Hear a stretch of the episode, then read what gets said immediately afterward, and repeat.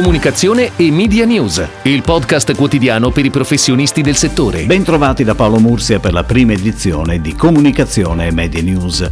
L'emergenza legata al coronavirus sta creando un grande senso di comunità in tutta Italia. La radio non vuole essere da meno in un periodo che potrebbe vedere un aumento dell'uso del mezzo e vedremo poi se questa sensazione sarà confermata dai dati. Fatto sta che tutto il mondo della radiofonia pubblica e privata, nazionale e locale, si unirà per una iniziativa dal grande valore simbolico denominata La Radio per l'Italia. L'appuntamento è per venerdì 20 marzo alle 11, quando tutte le emittenti in contemporanea su tutte le piattaforme suoneranno l'inno di Mameli e tre canzoni che hanno fatto la storia del nostro paese. Parteciperanno, come detto, tutte le emittenti nazionali pubbliche e private, oltre alle emittenti locali aderenti ad Airanti Corallo e FRT Confindustria Radio TV.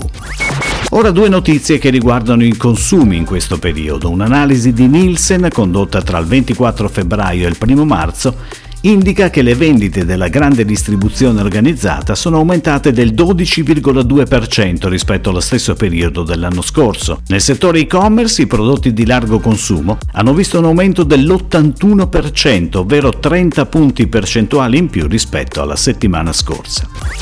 Molte sono anche le campagne pubblicitarie in partenza o già in onda su temi di sensibilizzazione legati all'emergenza. Così Francesco Totti con Dash, di cui è testimonial, lancia la campagna per raccogliere fondi a favore dell'ospedale Spallanzani di Roma. L'agenzia Fosbury, in partnership con VG Guastoni e Clear Channel, lancia invece una campagna outdoor decisamente provocatoria, diretta al rispetto delle regole per arginare il contagio. Altro consumo supporta l'ospedale Niguarda con il claim Loro ci curano, noi proteggiamoli, ideato da H-Farm. Altre notizie dalle agenzie. Il Consorzio Italiano di Garanzia dell'olio extravergine di oliva di qualità cerca un'agenzia per la promozione negli Stati Uniti, in Cina e Corea del Sud. A proposito di olio, è on air da domenica la nuova campagna di Carapelli curata da VML Young Rubicam.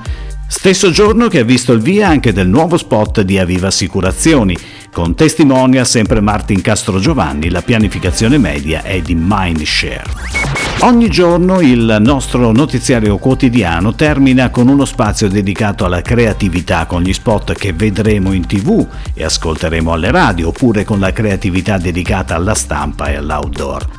Oggi ad esempio ci vogliamo occupare di uno spot inglese di Cadbury Dairy Milk, azienda che produce cioccolato al latte. In questo spot il soggetto sono le uova di Pasqua. Siamo di solito abituati a vedere spot con famiglie riunite, uova gigantesche, descrizione dettagliata della bontà del prodotto promozionato. In questo spot di Cadbury, in formato 40 secondi, tutto invece molto più pacato, quasi intimo, generazionale, con un nonno che nasconde le uova di Pasqua in giro per la sua casa in attesa dell'arrivo dei nipoti pronti a scovarle. Come spesso capita negli spot inglesi, la marca non compare praticamente mai se non alla fine, quando uno dei nipoti, arrivando e abbracciando il nonno, intravede una delle uova nascoste.